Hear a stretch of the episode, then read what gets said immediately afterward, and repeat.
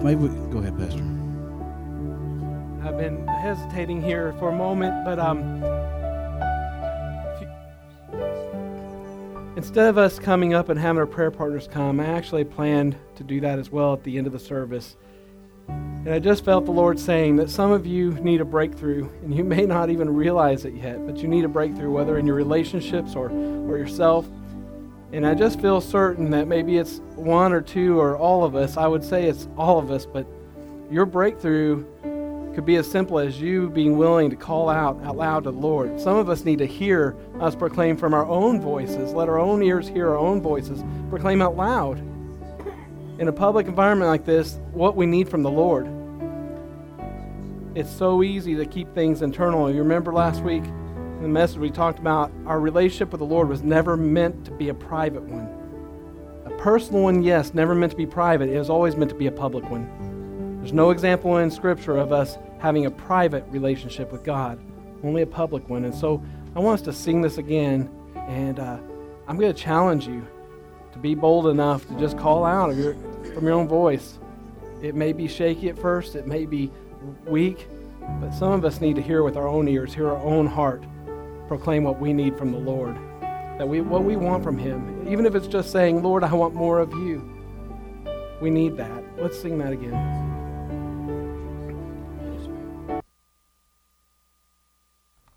Thank you, Ken and worship team, for leading us into worship. That was an incredible time of worship. If you have not become familiar yet, if you're not getting a bulletin, if you'll get one of those each time, I'm getting better and better about getting uh, Miss Joe my sermon notes on time for her to get them in. At least some little helps. There's uh, on this week. Uh, it may be different each week, but this week you have some fill in the blank and some things if you you'd like to to keep notes. Um, I, I believe if you're not doing that over the course of the next few weeks, I would really challenge you to do this because uh, the subject that we've been on about community is not just vital for this church, but the, the whole church, the body of Christ worldwide.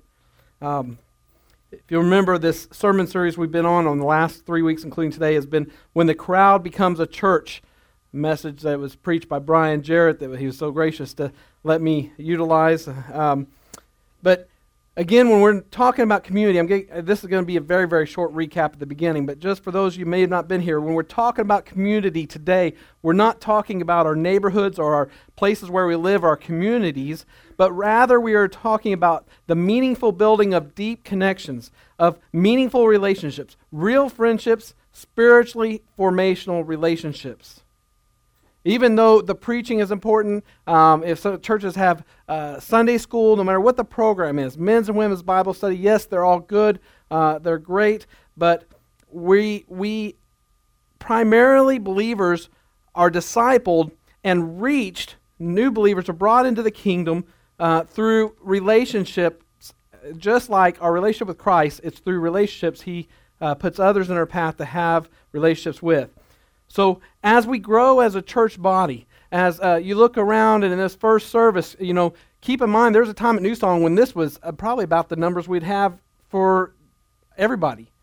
And now we're seeing, you know, this service about like this, and then the next service will be similar, sometimes a little more. There's some Sundays where uh, it won't take too much longer till we'll fill both services.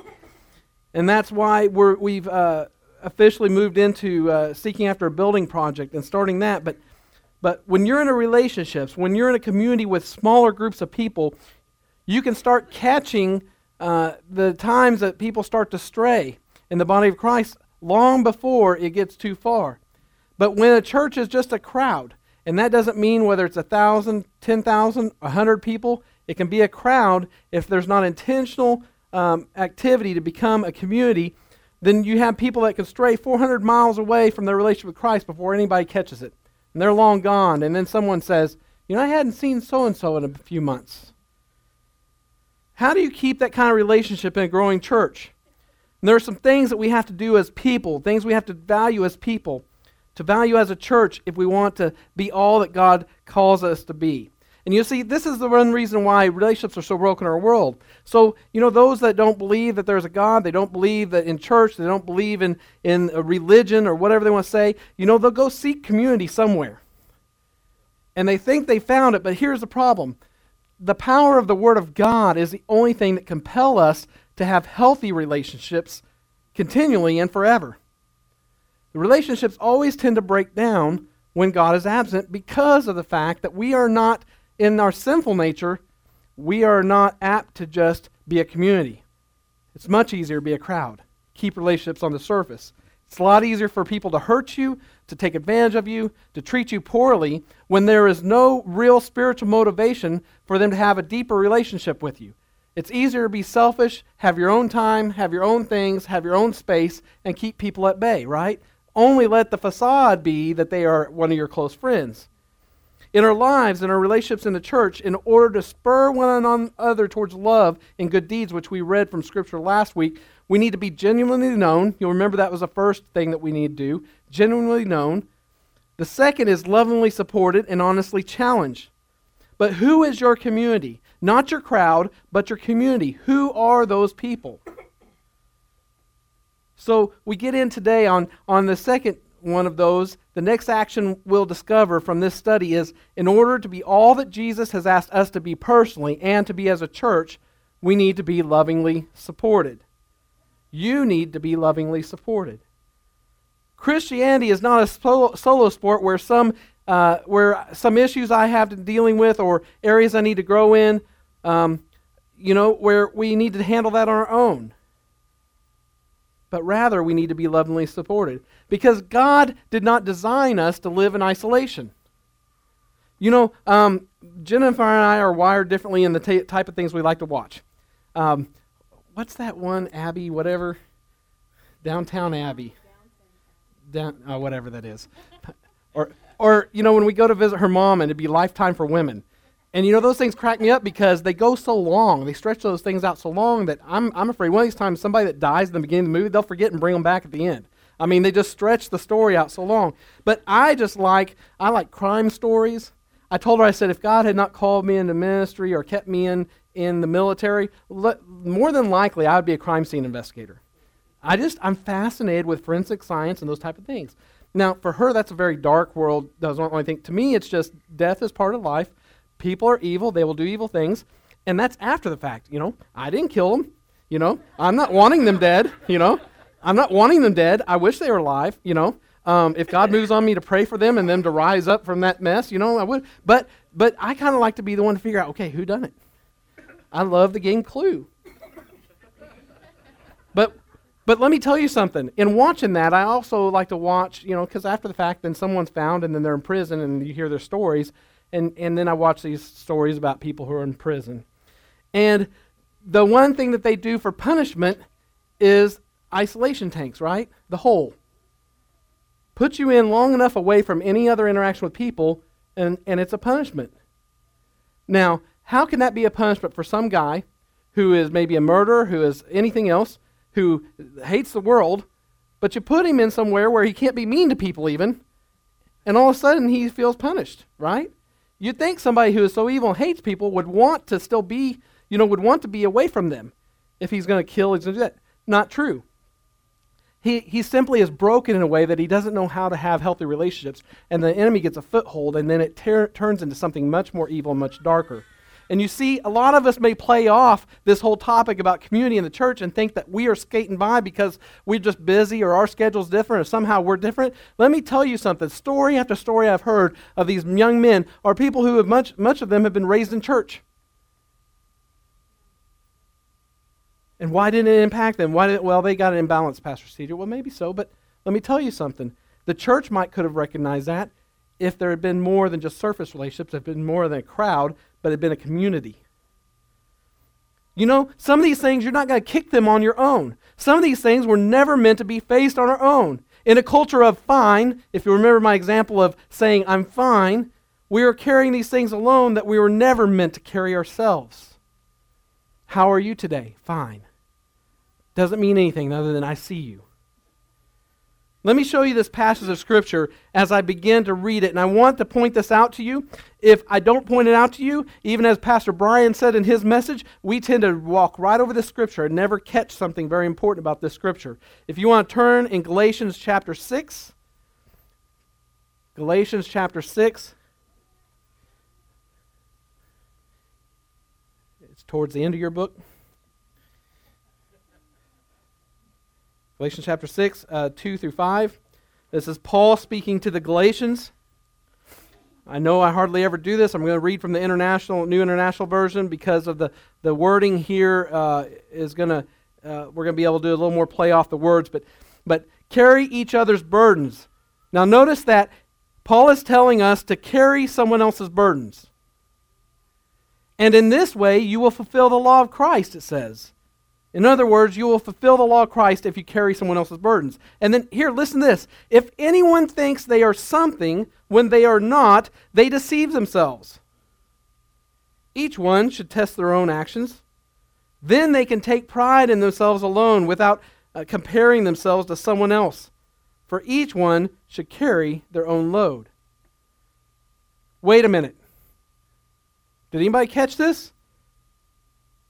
You told me the way I fulfill the law of Christ in verse 2 was to carry each other's burdens, and then you signed off on this passage by telling me to carry my own weight or carry my own load. I mean, which one is it? On the surface, it seems to contradict itself, but bearing one another's burdens, here, are you telling me to bear everyone's burdens, or are you telling me to buck up and carry my own load? Which is it? Well, if you read the original language, which Paul would have written in the Greek, it sheds a little better light on it. In our modern English Bibles, we lose something in translation. In verse 2, the Greek word for burden, when he says, carry others' burdens and therefore fulfill the law of Christ, the word for burdens there is translated heavy load. And then when you get to verse 5, when he says everyone carry your own load, the word translated there for load is very different in the English for bur- than uh, for burden. The word translated load is light load. So we have heavy load, burdens, and then light load. See, the word translated load is light load, but but so to think in a sense of a carrying a backpack. Okay, so um, I've had uh, good backpacks and bad backpacks. I've had one that was not meant for hiking, and Jen will tell you if I go on any trip, even packing a suitcase, I always overpack. It's just I always think, oh, I might need that. Oh, I might need that. Going on a trip, you know, close to winter. Oh, we could get snowed in. I'll take a whole bunch of extra clothes in case I'm there for a month. You know, I mean, I overpack. But recently, I was given an actual official hiking backpack that has the framework for your back to support it. It's amazing what that framework will do to help you carry a heavy load.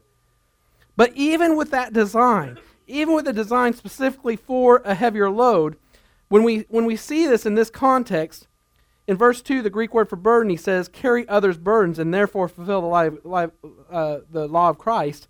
And it's translated heavy load there. And then later we see uh, the other is translated light load. Paul is saying, don't be needy.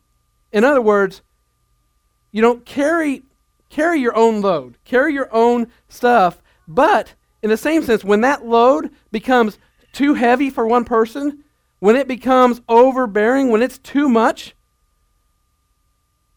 you were never meant to carry it alone. That's why He's placed others in your life. Carry your load. It's, it's saying when that backpack gets heavier than a backpack was supposed to be, and the load is more than the load the backpack was designed for, then we are, are, are in a relationship with other people in the body of Christ to be able to carry it together. That's what the body of Christ is for. Carry each other's heavy loads. He's saying, don't be a leech. Don't expect everybody to do everything for you. Don't look to someone else every time you have a, a, simple need that you can carry yourself. Don't, don't leech off of other people in the body. But when it gets too much for one person to carry, when that is overbearing, when it's more than you were designed to carry, then you lean on each other. But sadly, we live in a culture that desires to be anonymous so badly that we don't look for help in carrying a load until we've broken under the burden of it. You see, that's why we read about ministers who, who ha- have moral failures in ministry, is because they set themselves up in such a place where, where where nobody knows what's going on with them. They're not being real with anybody because they've got to present this facade that I'm above all that, and they don't have any kind of accountability to where when they get in trouble, they keep it quiet, and Satan just tears them apart because they've put themselves in the hole. And I've joked about how I wear everything on my sleeve. People have poked fun at me for that. But I'll tell you, back at my time that I talked about it uh, at CBC, when I had to leave, shamefully leave because of sin in my life, Bible college, I promised myself then I would never walk around people saying everything's fine and it's not. My wife will tell you that even as of recent, I said, you know, I need to get some deeper connection with people. I need a certain type of people to be accountable to. I can't have, um, you know, I've met people who are, are professional counselors, but I would snow them in a minute because I know why they're asking what they're asking. I need people who are willing to get deep in enough with me, they can look in my eyes and they can call me out when I'm trying to fool them. Because as a kid, I've explained this before, as a preacher's kid, you learn to fake it. When people are being mean to your parents or being mean in the church, you have to smile and fake it. And uh, sadly enough, I let sin in my life make myself a manipulator in that sense. To manipulate people and thinking everything is okay with me when it's not. So I have to guard myself that that doesn't happen again. I have to be careful that I don't put myself in the position where I can snow people again. There has to be someone in my life that genuinely knows me, uh, will lovingly support me, and finally, I've got to be in that kind of relationship where I can be honestly challenged. Because if they're not going to honestly challenge me and there's no confrontation, then I can continue on in my sin. Not just challenged from a stage where I get motivated, inspired uh, from someone to challenge me, such as preaching like I'm doing now. You know, this is needed to inspire us, to challenge us. But this isn't where the rubber meets the road in our relationships right here. It's what we do when we leave here. You know, several times I've challenged people do not leave here without making a connection with someone today, and I'm going to do it again at the end of the message, to where I'm going to keep challenging you. Do not leave this place until you've set a date and a time to meet with someone in the church. Just one. Your time's busy, it's everything's busy. Don't set it out for a month from now. You're going to make it easy on yourself. Set out for a month now. Enough will happen, we'll be able to cancel it, you know? I'll just wait till then and say, well, man, you know, what's happened. You need someone where they'll say to you, like they would to me, Pastor CJ, you were short with Jennifer right there. And and that's not I'm not telling you that because you're a pastor, it's because you're supposed to be a man of God and a Christ follower, and that's not the way you treat your wife. Pastor CJ, don't treat your kids that way. Don't humiliate them in public. If you're going to discipline them, get them off the side, but don't don't just uh, humiliate them in front of people. You're setting them up for shame and embarrassment and to and to learn to hide the things that they do. I mean, I need somebody, if I, I fall off like that, they will challenge me. The, the kind of honest challenge that comes from people who really know me, people that I've given permission in my life to, to, face, to face my life with me and to challenge me. And it's not going to be everybody. I won't give some people permission to do that in my life because I have to respect them in their walk and I'm, I'm sorry to put it that way, but sometimes I, I, I have problems if I re- can't respect that person in the way they conduct their life. It's not where I want to head. It's not the way I want to do my life. I, I see their life as actually things I've done before, and I don't want to go there. I have to find people that I say, you are, are, are a champion, it seems, in areas I want to go. I need to go. I know that those are my weaknesses. I need your help. And here is what I have to understand confession isn't just for Catholics. Listen, in the Catholic tradition, they go to a priest and they confess their sin and he absolves our sin. In the Protestant tradition, we go to God directly and say, Father God, will you forgive me? But in the Bible, we are told to do both go to God and go to others. James 5:16 says, "Therefore, confess your sins to each other and pray for each other so you may be healed." You, you know, and here's, here's where I have to step lightly because you've also heard uh, on some of the hyper faith movements where they tell, you know, apparently we're using you're not healed, you got sin in your life. You don't have enough faith, you have sin in your life. But there is a basis and a case for the fact that sometimes our prayers aren't answered because we are coddling sin and hanging on to it and we're confessing it to no one. God would like to bless our lives. He'd like to bring a miraculous healing in our lives. He'd like to bring mental, physical uh, healing into our lives. But we continue to bring sin into our life, which, what is the nature of sin? What is the nature of the enemy? To kill, steal, and destroy? We're bringing, we're bringing death, destruction, and danger into our lives willingly and coddling it. This concept of confessing our sin to one another was, was easier back in the day when there was small churches. There was no mobility. You couldn't run and hide, so you had to be real. And today it's easier to fake it than it is to be honestly challenged. And I'm going to tell you, I uh, this thing again with social media, I'm I'm at the same time I'm heavily engaged with it, and I feel like using it for ministry, my own my own enjoyment to uh, put things out for my family that people who love us do it. At the same time, I realize that there is a constant danger of us disconnecting socially from those close to us and becoming electronic relationships that are just surface. Oh, we'll, we will preach our heart out about topics we're passionate about on social media, but we won't take five minutes to sit down and speak into the life of our child. Listen, I don't share my sins with everyone. There's a group of people, as I said, in my life that when I'm struggling with something, I can talk to them safely. And, and the key word here is safely. One of them is Pastor Jonathan uh, from uh, the Bella Vista Church. Because he's the kind of guy that he says whatever's on his mind, whether sometimes good or bad as pastor. I mean, I wish I could get away with the things he says sometimes, but, uh, but I, I just have this sense that I'm not going to scare him if I told him, said, hey, I'm really struggling spiritually about something. I'm not going to scare him. And he's my presbyter now, which makes him greater. So uh, he has the authority to, you know, set me out of the pulpit for a while if he had to. And there's a group of people in my life that when I'm struggling, it's, it's I can talk to them safely. And the key word is safely. You know, when you have a safe zone of relationships, then those re- and those relationships you're, you're in where you're known, you're trusted, and you're supported, that's a safe zone. And when you are in that kind of relationship where God has forgiven you, but you still are dealing with the shame of what you've done before, when you walk in a relationship with those people, it removes the shame.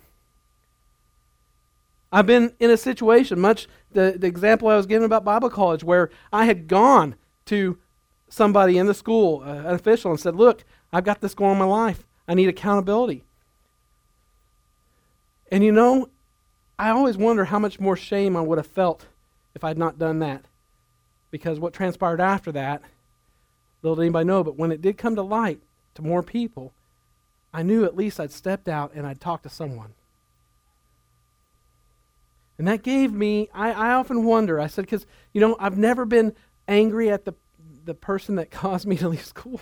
I've never been angry at the school. I understood. And I believe that God, because because I had followed that step, God protected me from being shameful and reacting badly to that situation. See, the total, the, t- the thing is that we have to understand that when we walk in those relationships, it removes the shame because shame is one of Satan's greatest tools in our lives. It's, it's called in the scripture, Satan is called in the scripture the accuser of the brethren. And Jesus is called our advocate with the Father. They are totally opposite. One le- pleads our case, the other accuses us. One is a prosecuting attorney, and the other is a defense lawyer. And Jesus is on our side. I, you know, Isaac is off camping this weekend, and so he, he sends his love, but he can't be here. But, you know, I thought about that in meeting with Isaac's public defender. You know, this isn't any judgment calling her, but, you know, the common thought is the public defenders, um, they call them public pretenders because they're, they're being paid by the, the state, right, or the county to, to defend that person. And so it's not the same as someone walking in as a customer and laying down 10 grand to a, uh, an attorney to represent them. And I thought about how frustrating that is to have not have the resources to go get the best counsel and to be putting your life in front of that judge, knowing you don't have full confidence in your, your counsel. But you see, Jesus is the perfect advocate for us because he knows every truth. He doesn't have to go out and search for the evidence. He doesn't have to go out and look for the story. He knows your story. He, he's been there before you began. And so he knows every bit of it. And so he is your advocate. And he is the best advocate you can have. And the enemy, even after God has forgiven us eternally and wiped our slate clean, our names are in the Lamb's book of life. We are on our way to heaven. There are a lot of believers, though, in this situation They're living in shame because the enemy is the accuser of the brethren and they continue to let him do it. Why? Because they stay anonymous, they don't reach out, they, they don't just carry their own light load, they try to take the heavy load too. Something they're never meant to carry on their own. See, I can know theologically that I'm forgiven. I can know that, uh, I mean, I can quote 1 John 1 9. If we confess our, our sins, he is faithful and just to forgive us our sins and all unrighteousness. I, I can know that fact. I can come to this altar. I can kneel by my bed. I can ask God to forgive me. And I can know theologically God has forgiven me. But that doesn't always deal with my shame. Because in the back of my mind, I'm always asking this question if you really knew me, would you still love me? You know, insecurities as a pastor, many times it's that question in the back of my mind. If you really knew me, would you still love me? Would you still want me as your pastor? Some of you sit in this in these chairs and say, "But pastor, if I build those deep relationships, if they really get to know me, will they still love me?" And it's that shame of, of, of knowing who we've been before and, and not standing on the fact that we've been forgiven, and not let Jesus stand as our advocate and leave the dead man in the grave, and let that water baptism stand as a symbol that that is done and gone with. And so we keep asking that question back of our heads. I, I mean, I can know that God still loves me, even, even if He knows me, He still loves me. But my shame comes to this reality. If you knew what God knew, would you still love me? If you knew what God knew, would you still accept me? And because I'm afraid, you might, you know, because I'm afraid of that, you, you might um, see me back off from relationships. You might see me shelter myself or push back when they get too close. I can be forgiven by God and still live a life condemned in shame because I'm afraid if you knew what God knew, you wouldn't want me. Now, I'm not telling to let everything out of your closet and let it be known by everybody. I'm telling you, when you find a safe zone of a relationship where you can take you can take theologically what is true that you've been forgiven, you can walk in that relationship with a group of people who know everything about you that God knows, and they still love you, accept you. And it's that moment where you understand what it is to be free of shame. You know, when we say, if we, the truth will set us free, we say that, but do we live it?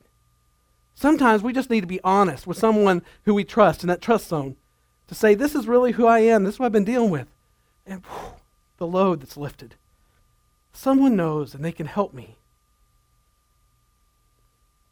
But the forgiveness of God all of a sudden has flesh on it in those situations. And these people know about me and what I hide from everybody else, they know. And they still love me. And those kinds of relationships remove the shame. But that doesn't happen in a crowd.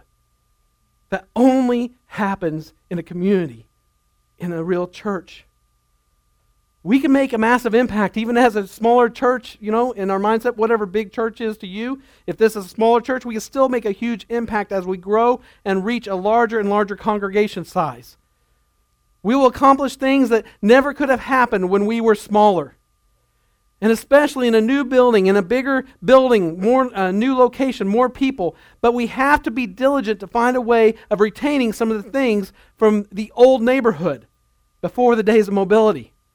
We have to realize that if God blesses us with a new building, more people, a bigger church, that that's not going to be the cure all to our problems. Praise God, we got more people. You know, the, the, the guy that uh, I've talked about that helped us with the limo, Chris Moore, that I'm, I'm mentoring, and he's in. We talked about this. I said he, he was all excited and wanted to go out and reach lost people. And why isn't our church doing this? And why isn't our church doing this? And I asked him, what will you do with them when you got them?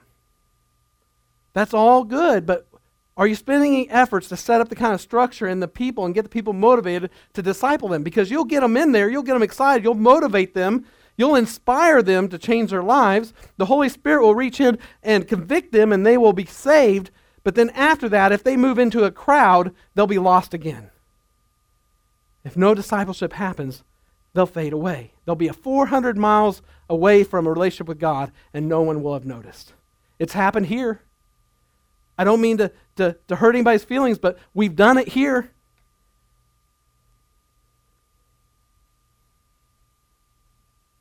That's why our men's and women's Bible study, our youth group, our college and career, our children's church matter so much. I could say this and some will still write it off as it's not important for them, or things are more important, or they just don't have time. But you know what? If you're not doing it here and you're not doing it somewhere else, then I'm talking straight to you. That you are intentionally intentionally stunning your spiritual growth. You're keeping relationships on the surface.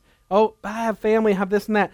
Listen, you either have to decide you have to decide one thing. Did God plant me in this body? Is New Song where God wants me to be a part of a body or not? Once you answer that, if it is yes, if you say he's not moved me somewhere else, this is where I'm then painfully, I know for some, the next thing you have to answer then is, what is my role here? And this is exactly what we're covering. covering. It's to be a community. No one is meant to be here anonymous. So now you're confronted with the fact that now you have to take action. And that's my, my next week where the following and the following weeks we're going to be following the same message by Pastor Brian that he preached after this sermon. I've taken one of his sermons, made a three part, and now we're going to go continue on. And the reason is because when I listen to these, he, he couldn't have said it any better than what God had been put in my heart of what we need to have happen here. I'm not as eloquent as he is, but the truth of God's word is still the truth of God's word. I'm hoping we'll eventually do small group models. They've already moved on to that.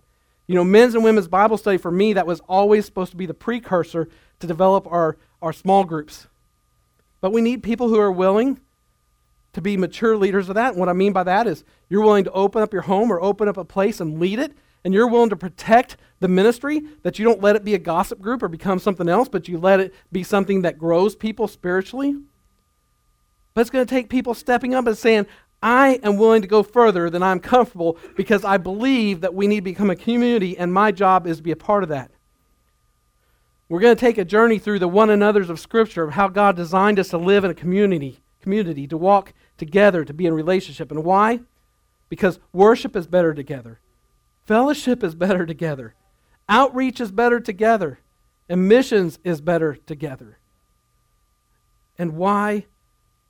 Because life is just all around better together. I'm teaching you a word from the Word of God. And I'm asking you to ask the Holy Spirit to speak to your heart. Not for Pastor CJ or to do it for me, but to do it because the Holy Spirit is speaking to your heart now. That these words are ringing true in your, in your spirit. And you're saying, Yes, this is what I'm missing. Yes, this is when I go looking for a church. This is what I'm hoping to find. It doesn't happen on accident, it doesn't happen without people engaging and doing it themselves. Those churches you go to that have the wonderful programs, it seems like the great, the great atmosphere. Guess what? It didn't happen on accident. And what I'm saying is, is rather than just transplant yourself where you can just kind of filter in and just receive some of that but never really engage, be an entrepreneur. God planted entrepreneurs in New Song. He gave, he gave us the people who secretly have an entrepreneurial heart. It's that they're, they're explored in other ways, they're less fulfilling and getting frustrated. Boy, I'd always like to start that business. Oh, I'd always like to do this. I'd always like to start this. But you know what? When God fires you up and you learn that you're changing lives eternally, with that entrepreneurial gift you've been given, you'll finally find that fulfillment. And you'll be able to walk into that job you're doing now and be like, ah, I'm okay with this. It's paying the bills so I can do God's work. This isn't a, um, an action response to suit my ego. This is a spiritual response. What is the Spirit of God saying to you about growing spiritually? What is the Spirit of God saying to you about connecting in relationships at something outside of normal service times? So that we can become the person that God has intended us to be. Now I can make you a promise, and I'm going to real quick at our closing our closing time here. I'm going to make you a promise that that um, whoever your leader is, whether it's me or a small group leader or Bible study, they're not going to be perfect. And guess what? The people that you're in there with are not going to be perfect. And I can tell you this, I'll promise you this, you will be too busy. Every time God puts something in your life that's going to take an investment, you're going to be too busy. And I understand those excuses because I've used them. I'm too busy to lead a smaller group ministry. I'm too busy to get, get into a smaller group ministry. I can tell you this you make time for what is valuable to you. And if through the word you, you sense the Holy Spirit is calling you to do more, I need more than motivation and inspiration on Sunday and to be lost in a crowd, in a sea of being anonymous people. I need to grow. And I need to grow where I am genuinely known, lovingly supported, and honestly challenged. And listen, this is important to me because I want us to grow as a church. But I don't want to become a crowd. And I don't want to see us end up being a whole group of anonymous people. I don't want to be a pastor of that. I need it in my own life. And some of us need to realize that when we lay our head down at night and we're wishing we could find in maybe in our, our marriage relationship, or maybe we're looking for a marriage relationship, or our friends or our family, and, and maybe it doesn't seem like brokenness, but it's just not the depth that we want. Listen, the Word of God is the answer. And what we're talking about here, God has already given us the mechanism, the organization, the institution to see relationships truly grow and deepen. I love the idea of thousands of people calling New Song their home because the grace of God is to transform their life. I daydream a lot about God just exploding this ministry, not for my glory, not for me, but to see Him do what He intended to do all along. But it takes us being willing and being obedient. And the Spirit has empowered us but I don't want to be a place where anonymous people can come sit and stay stagnant in their walk with God. The only way bigger can keep coming, becoming a crowd, become, keep from becoming a crowd, is to intentionally become smaller in relationship. And see, this is why so many dysfunctional smaller churches stay small, the us four no more, is because they haven't figured out that there is a way to keep growing in people and to, to continue to keep reproducing those close relationships in small community environments. You can be 10,000 people and have tons of communities in that one organization, and God can do it. What did they do when they added uh, thousands to their numbers daily in Jesus' time? Do you think Jesus just handed them an invitation card? They came, they filled out a visitor card, and then that was it? Do you think the disciples did that? Or did they, they get the church going? What did Paul do? What was he even doing from prison? Writing letters to keep the church trying to grow healthily in relationship. Ken, if you'd come. Listen, if you if you feel you attract all the fruits, nuts, and flakes, it may because be because God's trying to grow you. You want to know a little secret about me, and this may make you not like me? I get annoyed pretty easy. But God is working on me to get over myself. And I have started to recognize that He is not going to put a bunch of CJs in CJ's life.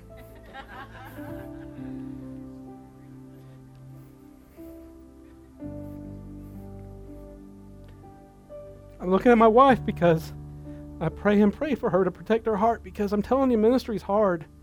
People can be vicious and not even realize they're doing it. People can be harsh, they can be unloving.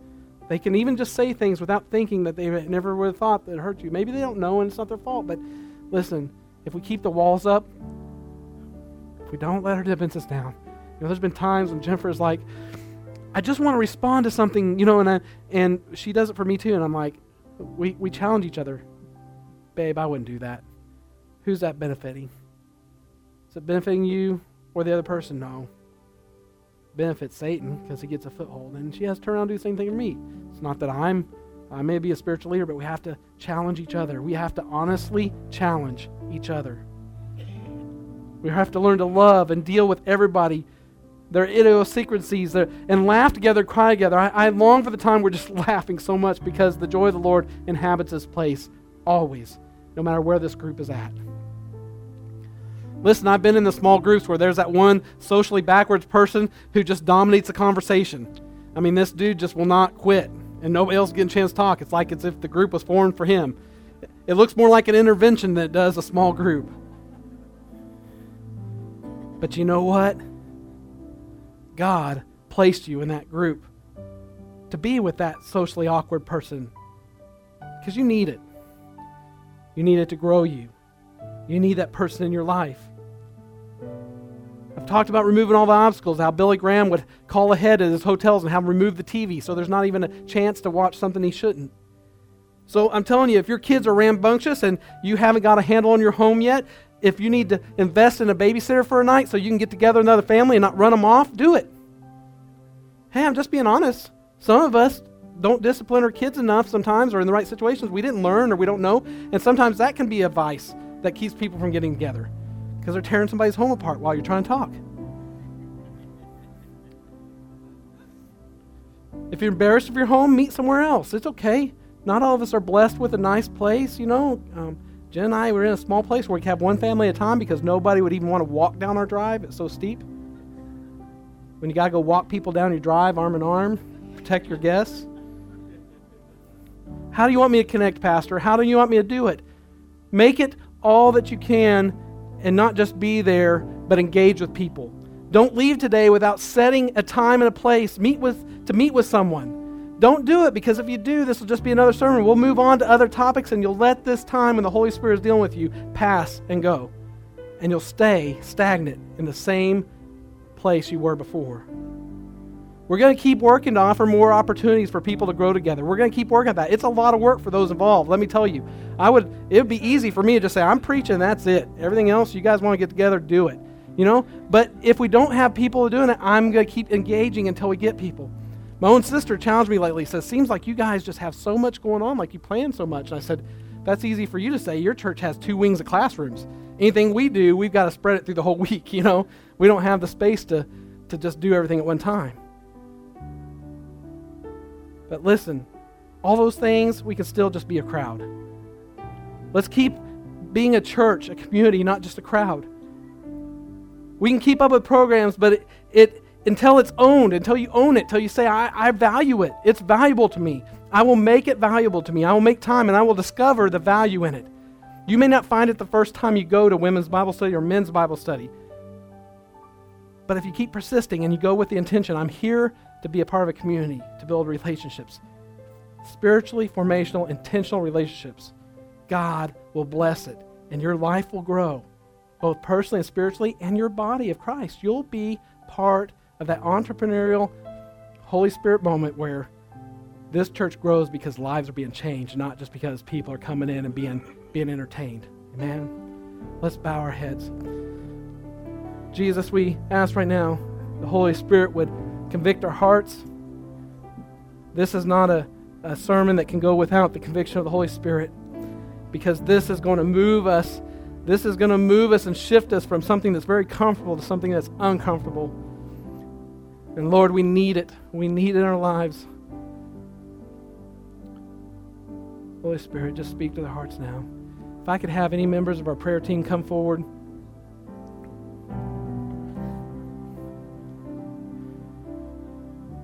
These folks that are coming forward, you may not know them. You may not even know their name. It depends on whether you've got to uh, spend time with them. So you may not be able to lay it all out to them in accordance with what we just learned from, from the message. But, but I'm going to challenge you if you've got a need in your life physically, maybe something happened at your job, something's happened in your home and your family, for you take the first step now. This is as much as we can do right now in, in the big group setting. But take advantage of it. You can at least go up and say, Will you pray with me? Whether you can tell them everything or not, pray with me. But take that opportunity. Don't let it pass by. We're just going to take a few moments for this time at the altar.